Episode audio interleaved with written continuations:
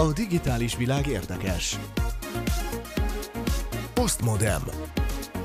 Gülőszemek az önvezető autókon. Vajon tényleges segítség lesz? Mi kerül a digitális végrendeletünkbe, avagy az internetes múltunk sorsa? Itt az új Digiméter, a digitális versenyképességünkről, majd szó lesz a technológiai szingularitásról és a digitális sokszorosítás törvényéről is. Vajon miért létezik még mindig olyan cég, amely flopikat árusít, és végül kütyűhíradó a postmodernben?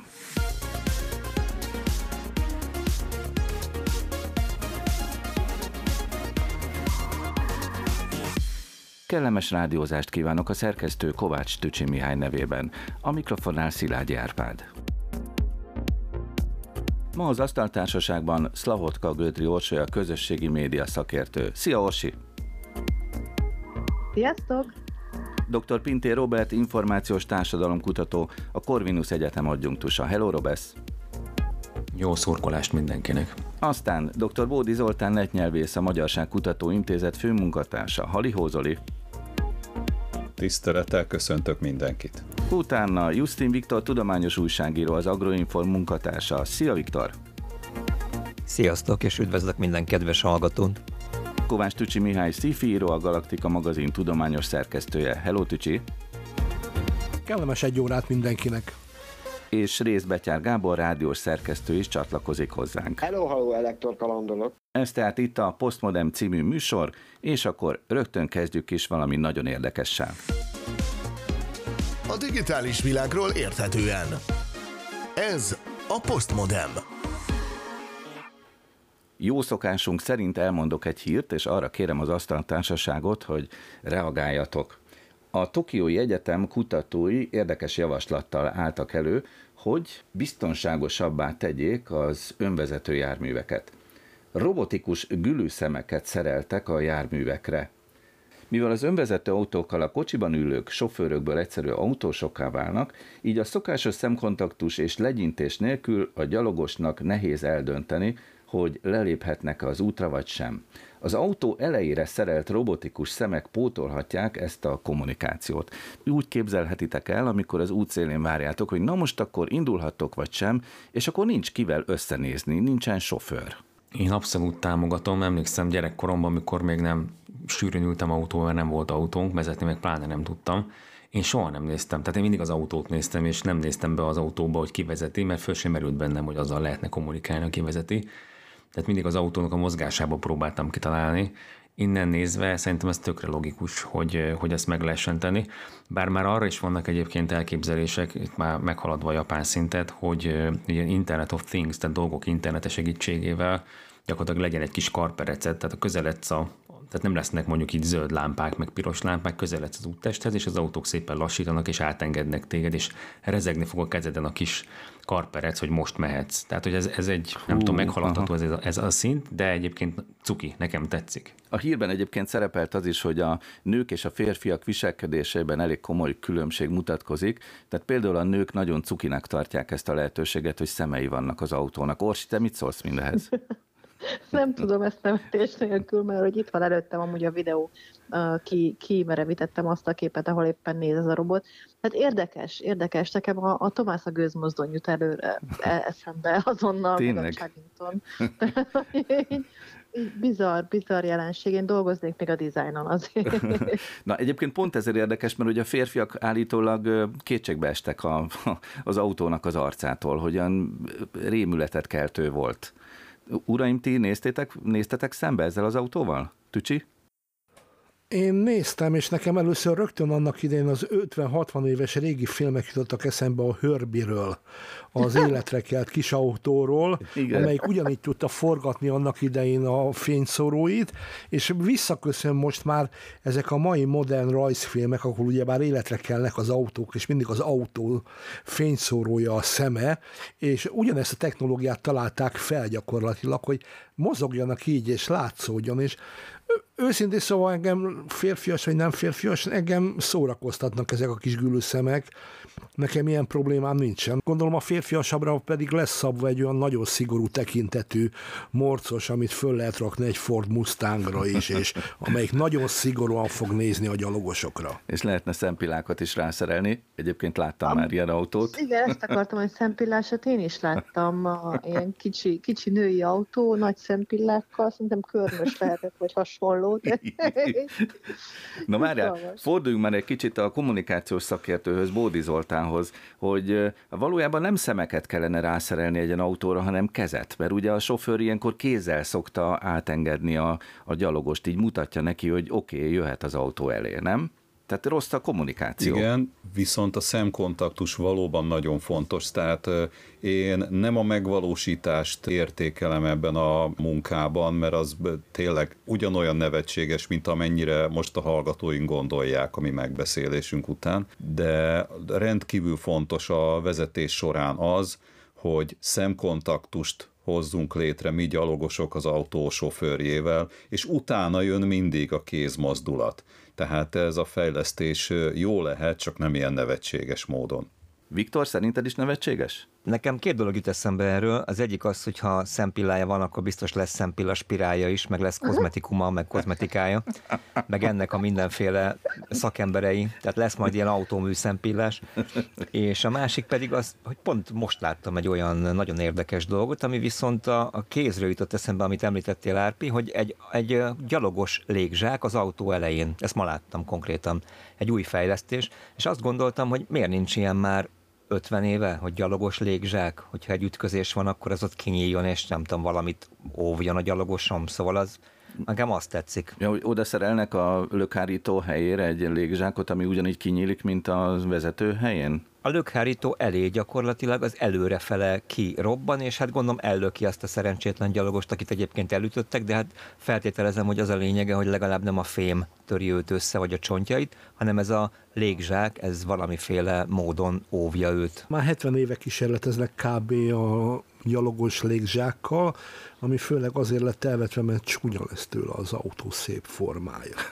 Hogy nem, hogyha az kaszni formáját nem lehet követni, hogyha előbb be van építve egy olyan nagy bumszli valami. Kell az a spirál. De hogyha van neki két szeme, akkor tök mindegy, nem? Tehát azoknak még lehet akár légzsákja is. Lesznek egy száj, egy ilyen jó vastag, nem? Á, ezek, ezek még csak kezdetleges fel, tehát ezzel látszik, hogy arra van, hogy kikísérletezzék azt, hogy hogy működik, mennyire. Azt ezen még rengeteg minden lesz finomítva. El tudom képzelni, hogy ez egy digitális LED lesz, ami csak utánozza a szemet. Lehet majd vele kacsintani, mosolyogni. Be, be még rengeteg lehetőség van. Csajozós autó, értem. Hát legalábbis az ötlet eh, Japánból jön a Tokiói Egyetemről, nekik köszönhetjük ezt a felvetést, de végül is tényleg kell ilyesmivel foglalkozni, hiszen jönnek most már nem soká az önvezető autók. A digitális világ érdekes. Postmodem. A műsorunk címe az, hogy Postmodem, és elárulok egy kis kulisszatitkot a hallgatóinknak, ugyanis ötleteltünk ezen a címen, hogy hogyan utaljunk vissza a régi-régi műsor címeinkre, és akkor felmerült ez a Postmodem cím, ami ugye azt fejezi ki, hogy a modemes korszak után vagyunk.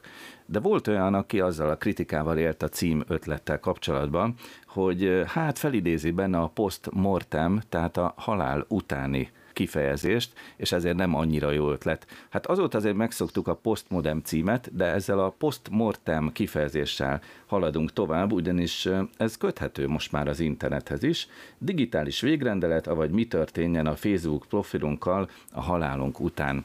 Ez egy olyan igazi közösségi média téma, ugye, Szlahotka Gödri Orsolya? Abszolút, abszolút mértékben, sőt egyre, egyre inkább kerül a köztudatba az a, az a történet, hogy hogy oké, okay, hogy most így posztolunk, de egyrészt ez hatással van a jövőre is, nem csak, ugye eddig beszéltünk arról, hogy a kicsi gyerekeknek a posztjai azok megmaradnak, mire felnőttek lesznek, és most már egyre, egyre forróbb téma az, hogy oké, okay, oké, okay, mi történik akkor, hogyha ha meghalunk, és ott van a, a digitális lábnyom mögöttünk, ami egy aktív fiókként mozgott. Te találkoztál már ilyen esettel? Tehát fordultak hozzád ilyennel, hogy segíts abban, hogy mondjuk egy Facebook profilt szerezzem valaki vissza valakinek a halála után? Nem, nem, ilyen megkeresés nem volt. Láttam már olyat a közösségi médián, hogy valakinek a profilját úgymond kezdetleges módszerekkel átalakították, vagy hát jelezték azt, hogy ő már, már elhunyt. De most már a Facebooknak van konkrétan külön olyan menüpontja, ahol meg tudod jelölni, hogy ha, ha meghalsz, vagy, vagy bármi történik veled, akkor ki az, aki eljárhat a te nevedben, és emlékoldalá alakíthatja az oldalat, vagy éppenséggel meg is szüntetheti azt ez egy pár éve van, van bent a Facebook beállításokba, amire már csak szólni kell az embereknek, hogy ilyen opció is van, és, és ezt be lehet állítani. Sőt, én azt olvastam, hogy a különböző közösségi oldalaknak más és más eljárásai Igen. vagy módszerei vannak, amik közül hát valamelyik szimpatikus, valamelyik nem. Az egyiknél például az van, hogy két év után automatikusan megszűnik a, a fiók, hogyha nem csinálnak semmit. Tehát gondolom ott a rokonnak, hozzátartozónak meg kell szerezni a jelszót, különben hát elvesznek az adatok. Igen, igen, hát ez, ez az adatkérdés, ez egy, egy nagyon izgalmas része a digitális létezésünknek, mert ugye egyrészt ott van, hogy az, amit én a, a saját közösségi média vagy internetes felületeimen végrehajtok, itt ugye Google-ről is beszélünk, a, a LinkedIn, Microsoft, stb. Tehát, hogy, hogy ezek tulajdonképpen magántulajdon, és az én, én dolgom, hogy mi történik ott ezért nagyon sok helyen ugye nem adják meg a jelszavakat, nem, nem merik odaadni a jelszavakat, nem az, hogyha ez kikerül, vagy visszaélés történik vele.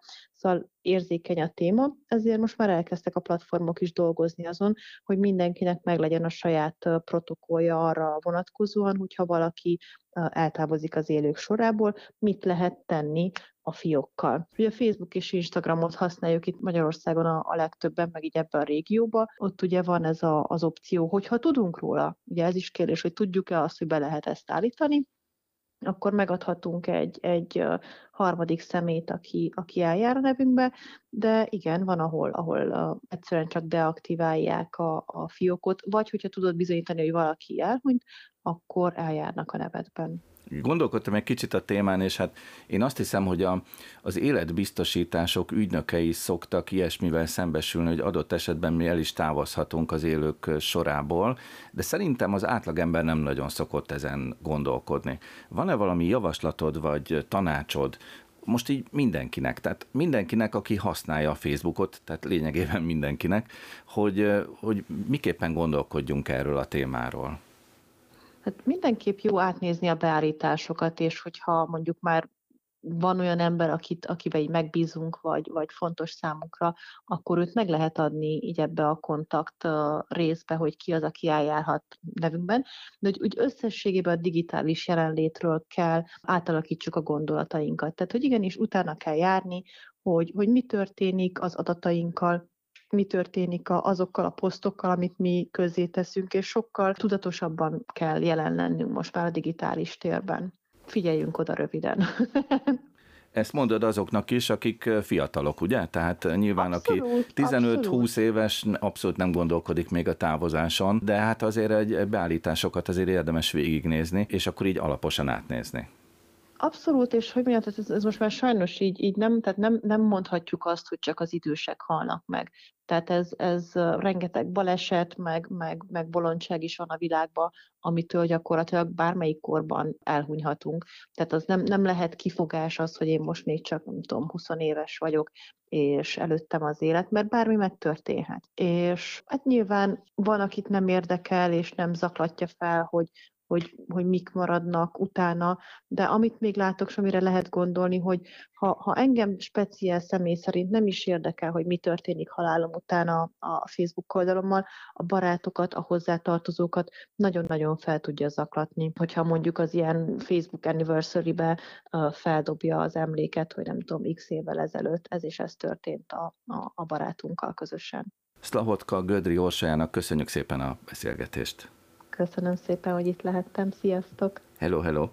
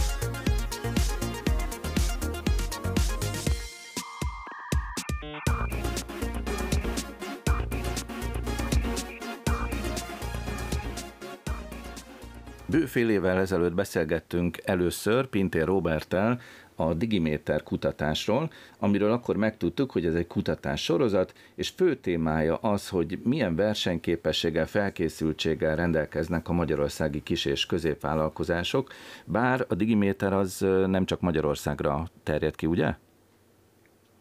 Hát egyelőre még a világuralom előttünk van, úgyhogy ez csak Magyarország, de hogyha valaki hallgat Szlovákiába és érez magában készítés, hogy becsatlakozna ugyanezzel a módszertannal, akkor keressen meg mindenféleképpen. Szeretnénk majd, hogyha ebből valami nemzetközi mérést tudna lenni, de egyelőre a magyar rendszert szeretnénk jól felépíteni. Két-három éve csináljuk, és szerintem még legalább egy két-három évnyi munka van, mielőtt ki tudunk lépni a nemzetközi térbe. Nem volt annyira pozitív az összkép eddig. Változott azóta? Látszik javulás a felkészültségben, digitális felkészültségben? Hát még az életértelmét nem értük el, ugye mi egy 100 fokú skálán mérünk minden ősszel, ez volt a harmadik mérésünk, és hát 2020-ban és 21-ben 40, 22-ben pedig 41 amit elértünk, tehát azt lehet mondani, hogy gyakorlatilag három éve folyamatosan stagnál a kis és középvállalkozások digitális versenyképessége vagy digitalizációja. Én azt mondanám, hogy kicsit olyan közműszerűen használjuk ezt a rendszert, mint hogy a vizet vagy az áramot, hogy nem nagyon változtatunk azon, hogy mit hogyan csinálunk, úgy csináljuk, hogy eddig megszoktuk. Talán egy picit a koronavírus ezt megbolygatta, de sajnos nem tudtunk előtte mérni, úgyhogy nem tudom, hogy mi volt pontosan előtte. Azért a mélyben vannak olyan változások, amik részben pozitívak, részben negatívak, és ezek kioltják egymást, ezért van az, hogy tulajdonképpen az, a teljes mutató szintjén nincsen érdemi elmozdulás, de mégis vannak izgalmas változások. Épp az előbb említetted ugye a koronavírusos járványt, ezt akartam mondani, hogy nem nagyon kényszerítik a kisvállalkozókat arra, hogy még jobban használják a digitális eszközöket, az internetet. Ez lenne a, a fontos előrelépés, hogy valami fajta kényszerszerű nyomás alá kerüljenek? Hát igen, van négy vagy öt dolog, amivel rá lehet venni a kis és középvállalkozásokat arra, hogy előre felemenjenek ezen a területen. Az egyik az állami kényszer, például ugye Magyarországon kötelező a számlaadásnál, most már azért bejelenteni a napfelé, tehát elektronikusan meg csak úgy a legegyszerűbb. De ugyanilyen kényszer ugye? lehet a verseny. Igen, a Digiméter abban segít, hogy transzparensi átláthatóvá teszi, hogy ki hol tart, és ugye emiatt aztán lesz egy picike kis lemaradás érzet, vagy szégyenérzet, vagy, vagy, vagy nem tudom, valaki nagyon előre tart szeretni ezt megőrizni, tehát egy ilyen kis verseny hangulat, de lehet ugyanígy a munkavállalókat is, vagy rajtuk keresztül digitalizálódni, azt látjuk, hogy a munkavállalók sok esetben sokkal fejlettebbek, sokkal több mindent használnak eszközöket, cseteléstől kezdve videokonferencián keresztül, csak amikor bemennek dolgozni, akkor ezeket lerakják, mert mindent úgy csinálunk, hogy eddig szoktuk. Lehet tulajdonképpen a vásárlókon keresztül is ugyanezt a fajta hatást elérni, amikor az emberek azt mondják, hogy de hát ez olyan jó, a másik cégnél ezt így csinálják, miért nem csinálják így, hát ha nem csinálják, akkor inkább átmegyek a konkurenciához. Tehát, hogy van többfajta lehetőség arra, hogy hogyan lehetne cégeket erre rávenni. Szerintem ezen dolgozunk is. Én már annak is örülök amúgy, ha pozitívan nézzük az eredményeket, hogy amiket átmenetileg vezettek be 2020-ban a koronavírus miatt a cégek, hogy ezeket nem vezették ki. Tehát, hogy nincs visszaesés. Nem azt látjuk, hogy mondjuk 2020-ban 40 volt, és akkor most meg már 35, mert visszacsináltuk, és kockás vizetben megy az, amivel elértük, hogy Excel-en menjen. Tehát szerintem ez egy pozitív dolog, és ugyanakkor meg nekem viszonylag nagy a várakozásom arra vonatkozóan, hogy azért van előttünk egy elég nehéz időszak, így, így, így prognózisok szintjén, előrejelzések szintjén, mind az energiárakkal, mind az inflációval, gazdasági recesszió is elképzelhető, hogy a hatékonyság növelése az alapvetően digitalizációval, adatvezérelt működéssel javítható, tehát hatékonyságot lehet javítani, és ez, ez tulajdonképpen digitális eszközökért kiállt, tehát hogy azok a cégek, amik életbe akarnak maradni, azok elindulnak majd ebbe a digitalizációs irányba, nem mindenki. Tehát én arra számítok, hogy jövőre valószínűleg lesz egy pozitív irányú elmozdulás a cégek egy részénél, egy másik részénél persze ez nem fog megtörténni, de hogy legalább lehet majd látni valamit. Az előbb azt mondtad, hogy a mélyben látsz negatív és pozitív fejleményeket is, amik befolyásolják a digiméter összképét, és így hirtelenjében meg is jelent előttem egy mérleg, aminek a mutatója így a jó és a rossz között mozog. Lehet, hogy akkor arra kellene törekednünk, hogy sokkal több jó hatást legyen, ami aztán így a, ezt a mutatót elmozdítja a jó irányba. Igen, hát erre kellene törekedni. Mondok egy példát, hogy ne csak így rébuszokból beszéljünk A cégeknek körülbelül a kétharmada gyűjt arra vonatkozóan adatot, hogy hogyan működik, hogy ezt utána föl tudja használni a saját működése során, tehát hogy jobb döntéseket hozzon.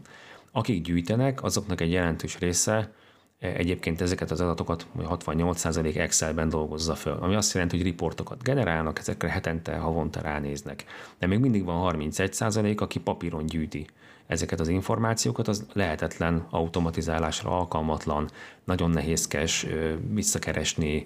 Tehát hogy, tehát, hogy én azt mondanám, hogy hogy az, és akkor azok a cégek is, amik exceleznek, azoknak is gyakorlatilag jobb lenne, hogyha valami automatizált adatgyűjtés lenne. Ugye pont most hallottam, hogy a, mennyit késett a MÁV, most van egy, friss, egy frissen épített algoritmus, megnézi a különböző apikat, ugye egy alkalmazás interfészeket, vagy ilyen felületeket, és onnan legyűjti az adatokat, és utána a végén 24 óra után kiírja a Facebookra, illetve a Twitterre, egy posztban, ugye Facebookot is szeretnék csinálni, hogy mennyit késett a MÁV összesen aznap. És de semmi, senkinek semmit nem kell csinálni, ez egyszer be lett állítva, és amíg ezek az adatforrások működnek, addig megy. Tehát, hogy nagyon hatékonyan lehet, mondok például megint egy messzi példát, egy hízlalda, ahol nagyon sok energiát fogyasztanak el, és a sertéseknek ugye mindig kell a meleg, főleg a kismalacoknak és ha beállítom a megfelelő termosztátot, megcsinálom a hőszigetelést, akkor ugye ez a termosztát tudja vezérelni azt, hogy milyen hőfok legyen. Tehát nem kell ennek feltétlenül valamilyen digitalizált szolgáltatásnak lenni a cég fókuszában, vagy nem tudom én működési körében. Lehet ez egy nagyon távoli vállalkozás, de hogy az adatvezérelt működés, amikor összegyűjtöm és ezzel vezérlem, ez tulajdonképpen mindenki számára lehetőséget jelent arra, hogy tovább lépjen és fejlődjön. Végezetül, Robesz, segíts azoknak, akik szeretnének tájékozódni a Digiméter kutatásával kapcsolatban, hogy hol olvashatnak utána. A www.digimeter.hu oldalon lehet megnézni a kutatási mérési eredményeket, illetve ki lehet majd tölteni azt a kérdőívet, amit mi most megkérdeztünk, és bárki, bármilyen cég hozzámérheti magát a saját versenytársaihoz, hogy ő hol tart, és tippeket is kap, hogy miben kéne neki fejlődnie. A digitális világ érdekes. Postmodem. Bódi Zoltánnal a netnyelvésszel van egy közös szenvedélyünk. Tudod-e, Zoli, hogy mire gondolok? Egy sorozatra gondolok. Star Trek. Így van! A Star Trek sorozatban hallottam én életemben először a szingularitás szót amivel mi most foglalkozni fogunk az info szótárban. Na de hogy hogyan kerül ez egy technológiával foglalkozó műsorba, azt majd mindjárt el fogjuk mondani, csak először idézzük már fel, hogy a Star Trekben hogyan jött elő a szingularitás. Féregjáratokról beszéltek, meg ilyen egyik térből a másikba, egyik pillanatról a másikra átkerüléssel. Hát igen, mert feldolgozták a Star Trekben is azt a jó ideje meglévő fizikai, csillagászati, műszaki, tudományos tételt, hogy mi van akkor, amikor nem értelmezhető a mi tudományos modelljeink és a mi emberi logikánk szerinti gondolkodásunkkal egy jelenség. Márpedig amikor a Star Trekben a féregjáratokban az egyik univerzumból a másik univerzumba, az egyik téridőből a másik téridőbe átlépnek, akkor igazából senki nem tudja, hogy mi történik, és hogy történik, de a mielőtt átlépünk, és miután átlépünk, azt már tudjuk.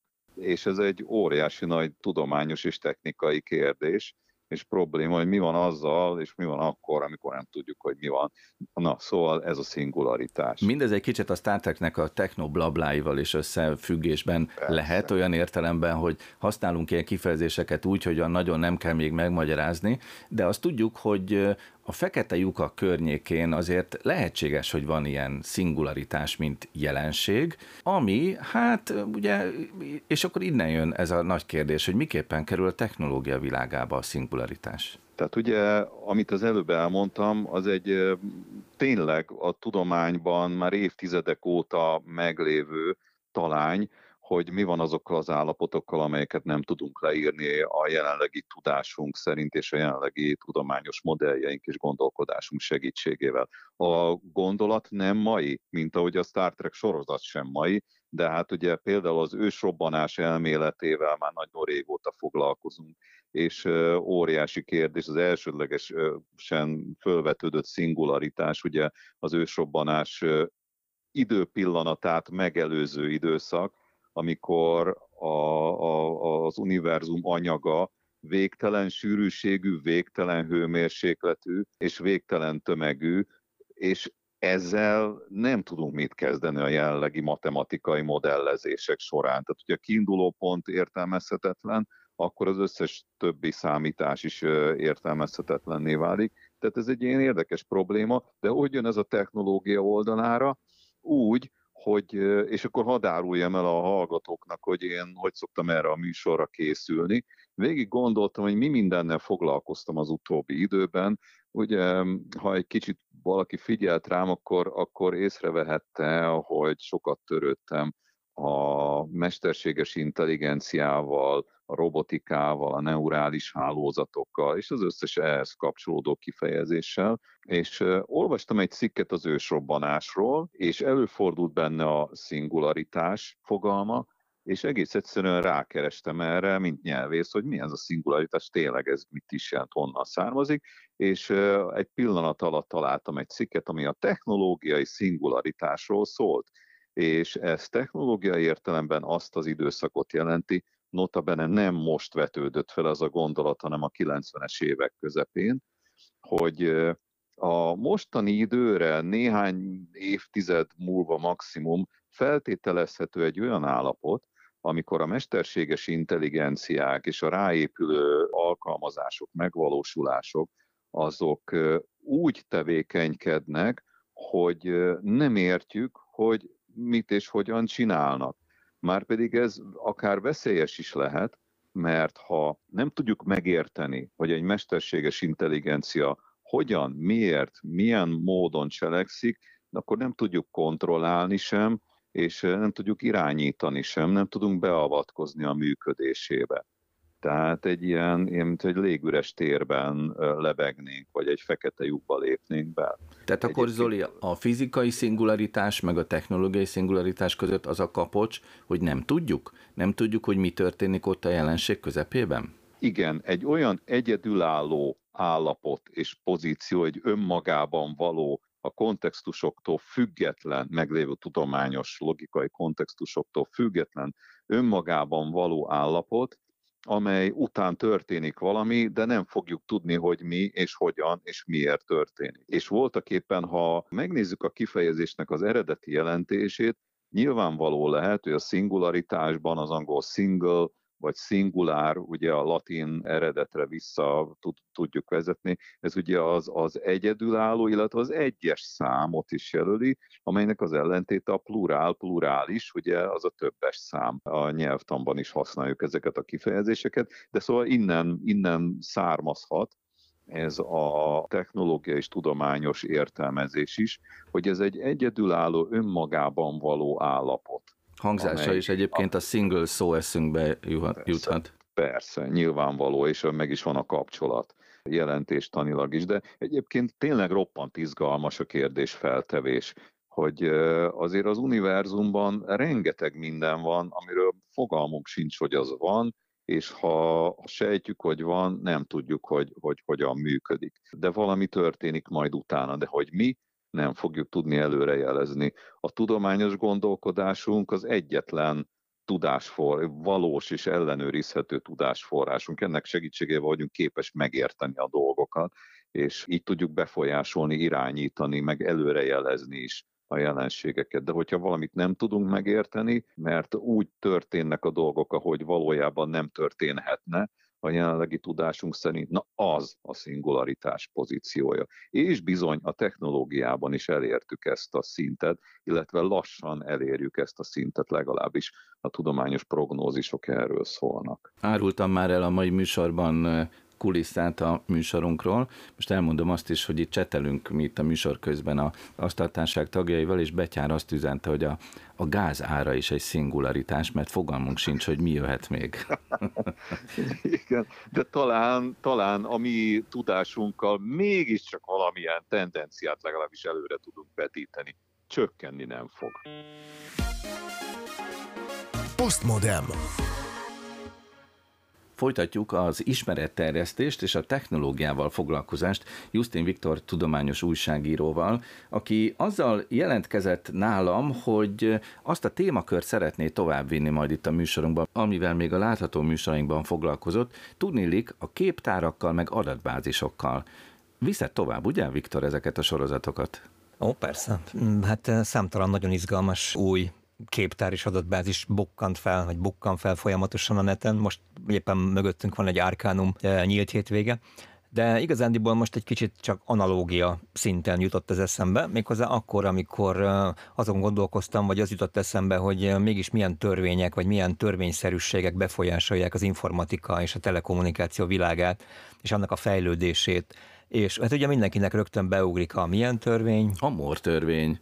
Azt ebben a műsorban is nagyon sokszor elmondtuk. Mor, mor, vagyis többet, többet, hát mondunk, mondunk akkor erről többen. Tehát a Moore törvény az ugye arról szól, hogy az integrált áramkörök összetettsége, konkrétan a tranzisztorok száma, az 18 havonta megduplázódik.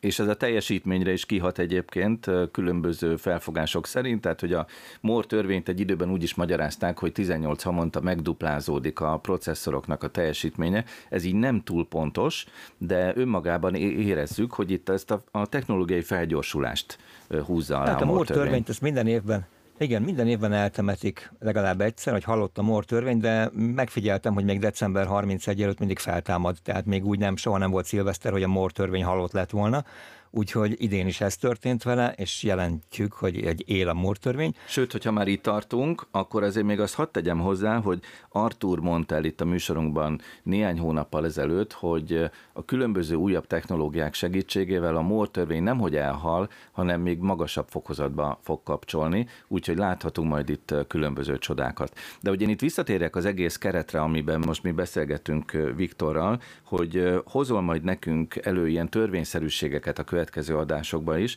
de azért indultunk el a képadatbázisoktól, meg az adatbázisoktól, mert ezekhez is kötődik egy ilyen törvényszerűség, és erről beszélgetünk ma leginkább. Igen, ide, ide próbálok kiukadni, hogy amikor utána néztem a MOR törvénynek, engem az a meglepő felfedezésért, hogy nem is tudom, hol töltöttem az elmúlt 30 évet, egy kő alatt lehet, mert hogy öt, mitől akár hat olyan törvényről is beszélnek, és mm, ezeket ismertként jegyzik, amelyek nagyjából meghatározzák ezt az emlegetett piacot. És ebből talán a, a legfontosabb, a, a, én átnéztem, megnéztem mindegyiket, és az én legfontosabb tapasztalatom az az, hogy majdnem minden fontos törvény a gyakoriságról szól.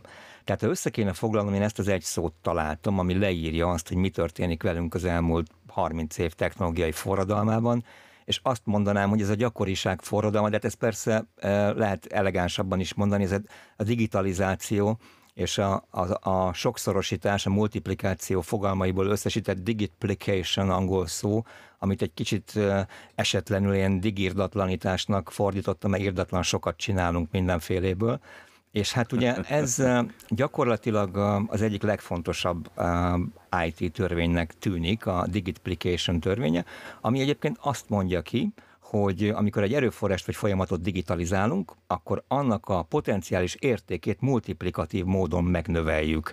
Tehát, hogy példát mondjak neked, hogyha, vagy nektek, hogyha egy papírra írt oktatási anyagot mondjuk lemásolunk négy példányban, akkor egy additív, egy ilyen hozzáadott folyamatként be tudunk vonni még négy tanulót, négy résztvevőt a, ennek az elolvasásában, megismerésébe. Na de ha bedigitalizáljuk, tehát akkor, akkor azt csináltuk, amit a Jeff Bezos csinált az Amazonnal, hogy akkor gyakorlatilag annyi ember tudtunk bevonni, ahányan csak hozzáféréssel rendelkeznek ahhoz a hálózathoz, amire egyébként ezt feltettük, tehát az internethez mondjuk, és ide kapcsolódik egy nagyon érdekes törvény, ezt mindenképp el kell még mesélnem, ez a Metcalf törvény, ami azt mondja, hogy a kommunikációs vagy távközlési hálózat értéke az arányos a rendszerhez csatlakozó felhasználók számának a négyzetével. És itt mindjárt rá is jöttem, hogy ez mennyire igaz, amikor abba belegondoltam, hogy ha mondjuk egy, egy fő új postmodem hallgatót szerzünk a Pátria Rádióba, hát az ugye a mi számunkra az minimum annyival egyedül, mintha megszoroznánk még egy új postmodem hallgatóval, tehát magyarul, magyarul legalább annyira tudunk neki örülni, mint a ketten jöttek volna. Ezt most próbálom értelmezni, hogy ez mit is jelent a valóságban. Tehát jön egy új hallgató, akkor az azt jelenti, hogy segíts benne? Elmondom inkább egy példával. Tehát Itt ugye ez arról szól a Metcalf törvény, hogy egy hálózat annál értékesebb, minél többen csatlakoznak hozzá, de egyetlen új csatlakozó az üzleti értékben nem egyetlen új csatlakozónak a mondjuk a vásárlóerő értékét, vagy bármiféle egyéb módon kifejezett értékét hozza magával, hanem ennek a négyzetes értékét. Tehát négyzetes érték, értéknövekedés történik, és hát próbáltam ezt picit kedveskedve megfogalmazni a hallgatók felé, hogyha csak egyetlen új hallgató is érkezik, az a mi szívünkben olyan minimum, mintha legalább kettő jött volna. Igen, ezt hívják hálózati hatásnak. Tehát amikor csinálnak egy közösségi hálózatot, és azt mondják, hogy fú, ez fantasztikus, jobb, mint a Facebook, nem jobb, mert a Facebookon két és fél milliárd ember van fönn, és annak van egy hálózati ereje, tehát bárkivel össze tudsz csatlakozni. De a duplázódás ott is talán meg lehet érteni, hogy az első fax gépet, aki megvette, vagy az első telefont, az egyből nem egyet vett, hanem kettőt, mert különben nincs értelme. Tehát minden ilyen hálózati technológiánál akkor van értelme, valakivel tudott tartani a kapcsolatot, és ugye annál többet ér, minél többen vannak benne a hálózatban, és ugye ez a négyzetes hatás, ez itt érvényesül. Jövő héten folytatjuk ugye ezt a sorozatot, Viktor? Igen, van még ott, ahonnan ez jött, tehát ha valakit sikerült uh, teljesen elaltatni a, a történettel, lesznek, lesznek még, itt meg is ígérem rögtön a, a Joule-Simon törvényt és a Hoff féle skálázhatósági törvényt, de lehozzuk ezeket a földre. Szóval itt az ideje megismerni, hogy mi határozza meg a jövőnket. A digitális világról érthetően. Ez a Postmodem. Hát a jövőnket nem csak az határozza meg, hogy milyen törvényszerűségek vannak, hanem például, hogy milyen múltbeli eszközökre, technológiákra építkezünk.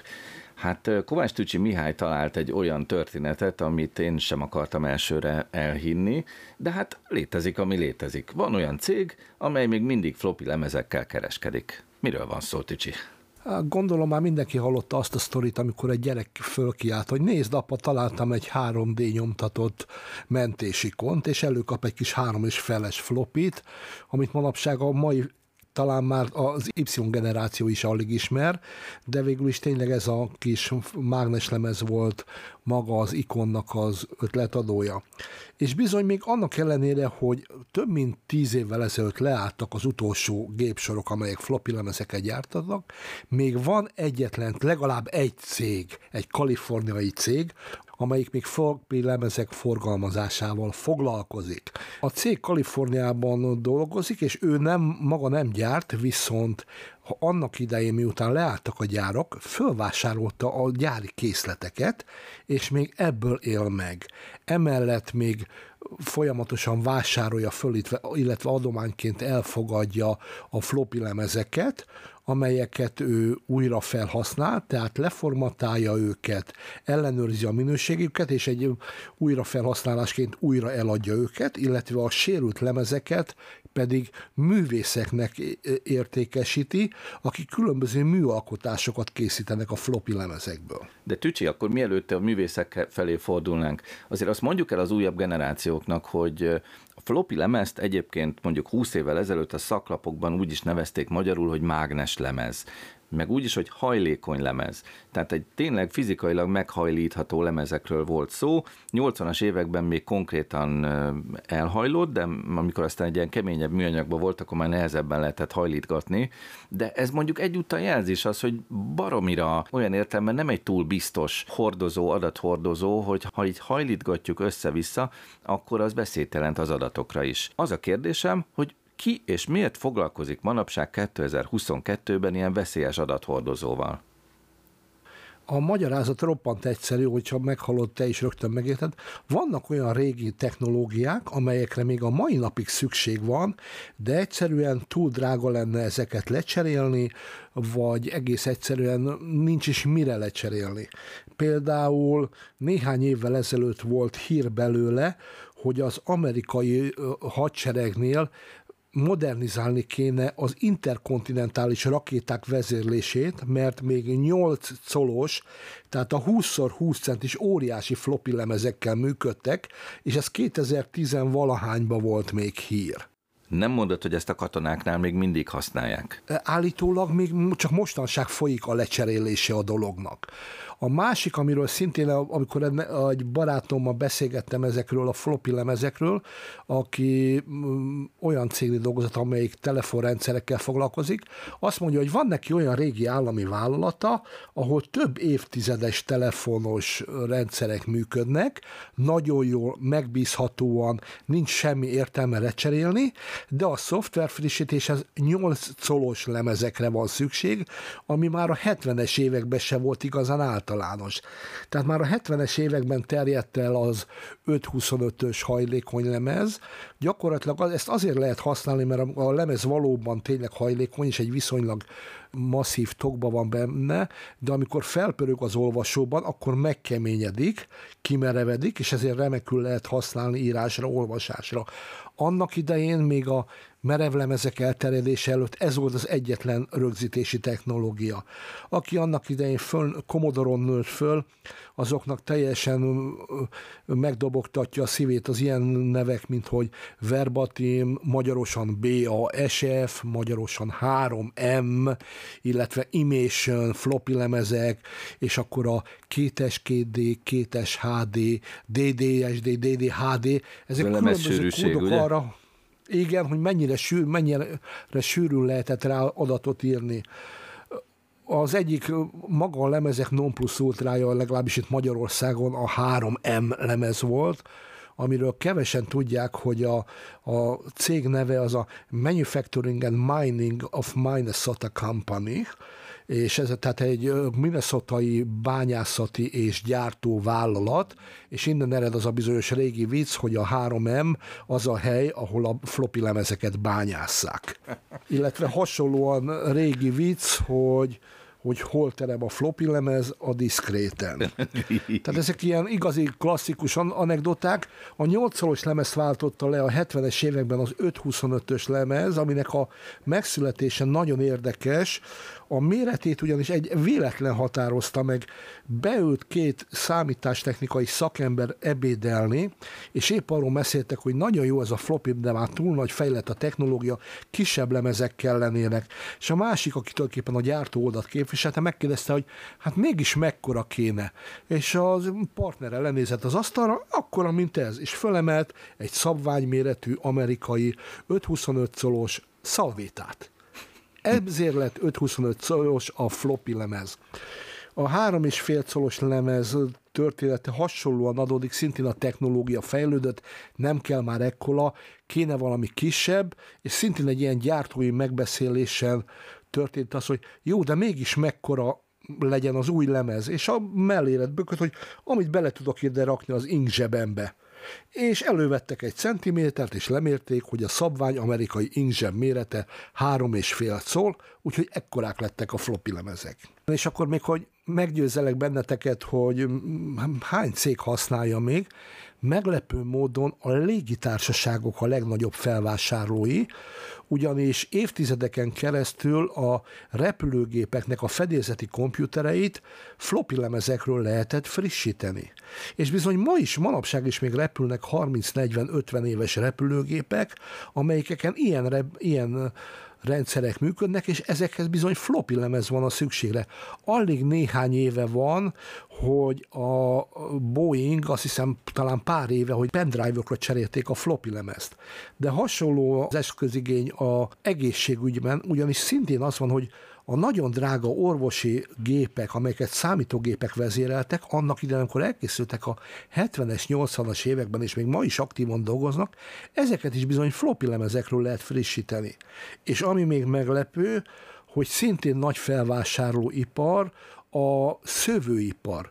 Ugyanis rengeteg régi automata szövőgép, hímzőgép, vágógép bizony floppy lemezekkel működik, és ezeket egyszerűen csak úgy lehetne lecserélni, hogyha kidobnák az egész gépet, és egy modern számítógép vezérlésűt, de amíg ezek a gépek jól és megbízhatóan működnek, addig miért cserélnék le? Azért ez megdöbbentő, hogy az egészségügyben, a katonaságban és egyéb ilyen kritikus helyeken is használják még a flopit. Szerintem azért itt a végén mondjuk el a jövő meg a jelen informatikusainak, hogy nem egy biztos adathordozó a floppy, úgyhogy még csak véletlenül se induljanak ki ebből, sőt, hogyha látnak ilyet, akkor inkább törekedjenek arra, hogy cseréljék le minél biztosabb eszközökre. A digitális világ érdekes. Postmodem. A telefonvonalban Rész Betyár Gábor, a Postmodem kütyű híradó rovatának szerkesztője. Hello Betyár, mi mindent találtál nekünk a műsorba? Robotokkal készültem ez a mostani műsorhoz, egész pontosan kettővel. Talán az az érdekességük, hogy nyugodtan mondhatjuk úgy, hogy az egyik robot deréktól lefelé érdekes, a másik robot meg deréktól felfelé. Hát a kettő kiad egy komplet robotot, nem? A kettő tulajdonképpen akár ki is adhatna egy komplet robotot, hogy mégis miért nem, az rögtön kiderül a legelső robotnak a bemutatásából, akiről egyébként a vágyfülű postmodern nézők, hallgatók már hallhattak, ugyanis volt már róla szó, ezúttal másodjára fogjuk megemlíteni az Oregoni Műszaki Egyetemnek a futórobotját, akit úgy hívnak, hogy Cassie. Tavaly már beszéltünk róla, és már akkor is egy világrekordot döntött meg ez a bizonyos futórobot.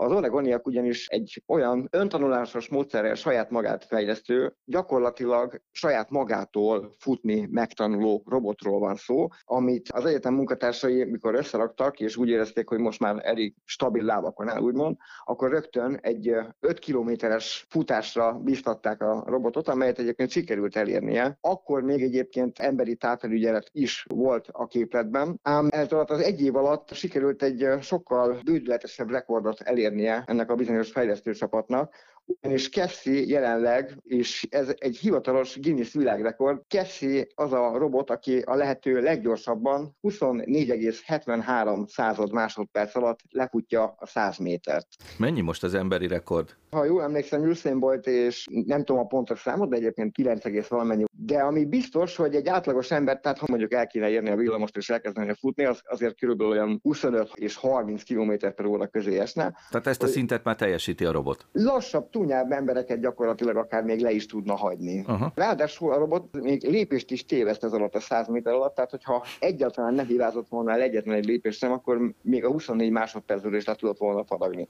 Most jön a lényeg, a robotnak az alakja. Cassie ugyanis a megtértésig hasonlít a Csillagok háborúja univerzumból jól ismert, magyar nevén úgynevezett tyúk lépegető löveggel vagy tankkal. Tehát Cassie-nek a lábai nem passzolnának második robotunkhoz, amelyet amúgy a Tesla laptop és mindjárt rá is térünk, mert hogy igazából inkább egy, úgy néz ki, mint egy csirkeláb, és hát ugye csak deréktól lefelé létezik a robot, tehát neki nincsen a törzsén felül semmilyen egyéb terve. A következő robot a Tesla humanoid robotja lesz, akit Optimus névre kereszteltek, majd mindjárt kitérek a nevére is, mert szerintem nagyon érdekes az elnevezés. Elon Musknak azon tervei közé sorolták, amelyek inkább csak ilyen vágyámok, de nem feltétlenül fogja tudni elérni. Itt persze érdemes megegyezni, hogy kinevették az első rakétáját is, tehát ha ezt veszük, akkor természetesen egyáltalán nem biztos, hogy végül akár nem fog terminátorszerű gépeket gyártani a Tesla. Ám hogy miért deréktől felfelé érdekes, ezt a robotot a sok nem bemonda meg bemondás, meg Twitter bejegyzés után végre Musk az idei a cég által rendezett úgynevezett AI Day, vagy Mesterséges Intelligencia Nap, a Palo Alto-i rendezvényen debütált gyakorlatilag pár nappal ezelőtt, és most végre megláthatta a közönség az egyik prototípusát, pontosabban rögtön kettőt ebből a bizonyos robotfajtából, Optimusból, amelyet amúgy autó alkatrészekből raktak össze, ami így elég furán vagy elég hülyén hangzik, de valójában arról van szó, hogy az összes érzékelője például az a Tesla önvezető járműveinek, az érzékelőinek a továbbfejlesztett változata, és a navigációs szoftvere is gyakorlatilag ugyanaz a szoftvernek egy másik kiadása, vagy egy másik fejlesztése, mint amit amúgy az önvezető autók használnak. Na de a deréktől felfelé az azért állja meg a helyét, mert ugyanis azt kell tudni Elon Muskról és a bemutatókról, hogy hát, azért nem mindig szokott neki sikerülni. Talán a legemlékezetesebb Elon Musknak a bakiai közül az, amikor a Cybertrucknak a hát szintén prototípusnak és szintén gyakorlatilag az ilyen előzetes bemutatója alkalmával az állítólagos törhetetlen üveget sajnos sikerült egy egyetlen kalapászúzással répítára törnie, ami azért nyugodtan mondhatjuk, hogy elég nagy pofára esés. Ezúttal maszkék nem bízták a véletlenre, hanem a robot, bár az egyik prototípusa, amit mondtam a kettőből, az gyakorlatilag besétált és integetett a közönségnek, illetve videófelvételen bemutatták, ahogy világot bocsol, dobozt emel és egyéb tárgyakat rak arrébb. Tehát voltak éppen talán tudna járni, ám mégis a kinézetre fejlettebb verziót a biztonság kedvéért már inkább betolták a Tesla-nak a munkatársai egy állványon, és ez a robot ez ugyan jól nézett ki, de ez már inkább csak integetett a közönségnek, nem, nem, nem nagyon csinált semmit. Miközben Musk arról győzködte a közönséget, hogy amúgy a robot sokkal több mindent tud, csak ugye nem akartak annyira pofára esni, mint a Cybertruck bemutatóval, és hát végül is mondhatjuk azt, hogy ahhoz képest, hogy ilyen kis próbálkozás, meg ahhoz képest, hogy milyen óvatosan jelentették be, és ahhoz képest, hogy gyakorlatilag az egész mennyire emlékeztet a Terminátor első részének azokhoz a, a nagyon egyszerű stop motion animációihoz, ahol a fémmember mozgását próbálták utánozni, tehát a megszólalásig, vagy a megtérkésig hasonlított egyébként a, a T-100-as robotra Optimus. Van egy szörnyű gyanú betyár, tehát Igen? hogy ha már filmes hasonlatot mondasz, szerintem nem a Terminátorból indul ki Elon Musk, hanem a Transformersből. Tehát hogyha azt mondod, hogy egyébként egyébként is az autókban felhasznált alkatrészeket, meg szenzorokat építik be a robotba. Nem lehet, hogy egyszer csak így kinyílik, összecsukja magát, és egy Tesla autó lesz belőle? Ezt szántam a végére, csak lelőtted a poént, hogy szerintem az Optimus név is abból jön, hogy amúgy autó alkatrészeből van, tehát ha nagyon ügyesen fejlesztik amúgy ezt a humanoid robotot, esetleg a végén még akár kamion is lehet belőle, de amúgy nem maximálisan arra törekednek, hogy minél emberszerűbb legyen, és ami igazán figyelemre méltó, mert most már azért sokat kacaráztunk rajta, meg tulajdonképpen eddig úgy tűnt, hogy inkább egy kinevetni való kis próbálkozás az Optimus robot, azért ez nem így van amúgy, mert eh, ahhoz képest, hogy mennyire óvatosak, mennyire béna még a prototípus, és mennyire az elején járnak, a Musk állításai szerint azért ilyen 3-5 éven belül rendes gyártható, amúgy dolgozni, fizikai erőkifejtésre képes és különböző műveletek elvégzésére képes robotot akarnak gyártani, amihez már is ez a korai és fejletlen prototípus is azért olyan skillekkel rendelkezik, olyan tulajdonságokkal, ami feljogosítja őt ezekre a bizonyos szép reményekre, ugyanis amúgy, az amúgy teljesen emberszerű és 73 kg-os robot az 52 voltos akkumulátorral egy egész napon keresztül képes működni, és ami a legfontosabb, vagy ami engem leginkább lenyűgözött amúgy, hogy mennyire fejlettnek szánják a robot mozgását. Amúgy az Optimus testének 28 olyan elforgó pontja van, axisnak hívják amúgy, tehát 28 olyan axis a, a, a törzsében, vagy a testében, amennek a mentén, vagy amilyen irányba el tud szorogni, és a kezei még plusz 11 különböző irányba képesek elforgatni amúgy a robot végtagját, ami mindenképpen figyelemre méltónak tűnik. Úgy tűnik, hogy előbb-utóbb akár még valami komoly is kijöhet ebből a dologból. Már nem annyira távoli, már nem annyira kikacagni való, már nem annyira nevetséges, de ezen a bemutatón még csak delétől felfelé tudott igazán jól szerepelni. Köszönöm szépen a Kütyű Részbetyár Gábornak, és köszönöm szépen a részvételt a mai műsorban Szlahotka Gödri Orsolyának, dr. Pinté Robertnek, dr. Bódi Zoltánnak, Justin Viktornak, Kovács Tücsi Mihálynak, és ahogy az előbb említettem, Betyárnak, vagyis Részbetyár Gábor rádiós szerkesztő kollégámnak. Eddig tartott a mai Postmodem, jelentkezünk jövő héten pénteken 16 óra 5 perckor. Viszontlátásra addig is a YouTube-on, viszont hallásra a Pártja Rádióban. Szilágy hallották. Postmodem.